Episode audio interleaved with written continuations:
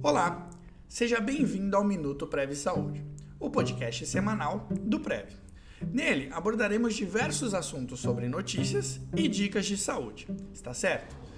O tema trazido de hoje é: estralar os dedos faz mal?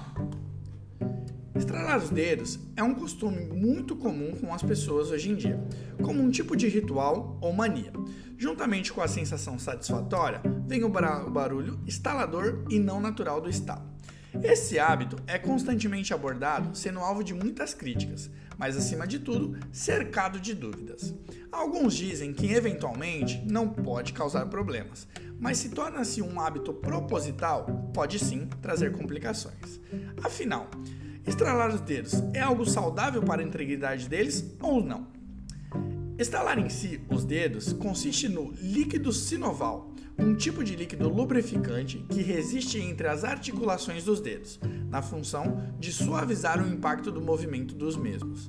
Conforme os dedos vão se movimentando normalmente, o líquido também se movimenta, o que acaba gerando pequenas bolhas no mesmo.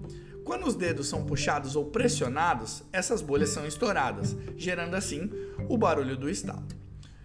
Durante alguns anos foram realizados diversos estudos com várias pessoas diferentes, de todos os tipos, sexo, idade, vidas e rotinas diferentes, mas o que tinha de estalar os dedos em hábito em comum com essas pessoas.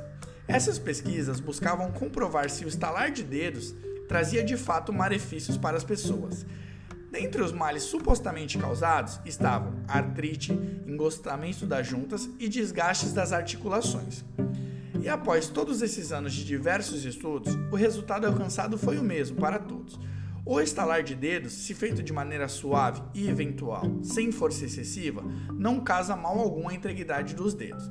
Mas é importante relembrar que isso não pode se tornar um hábito compulsivo do dia a dia, tá certo?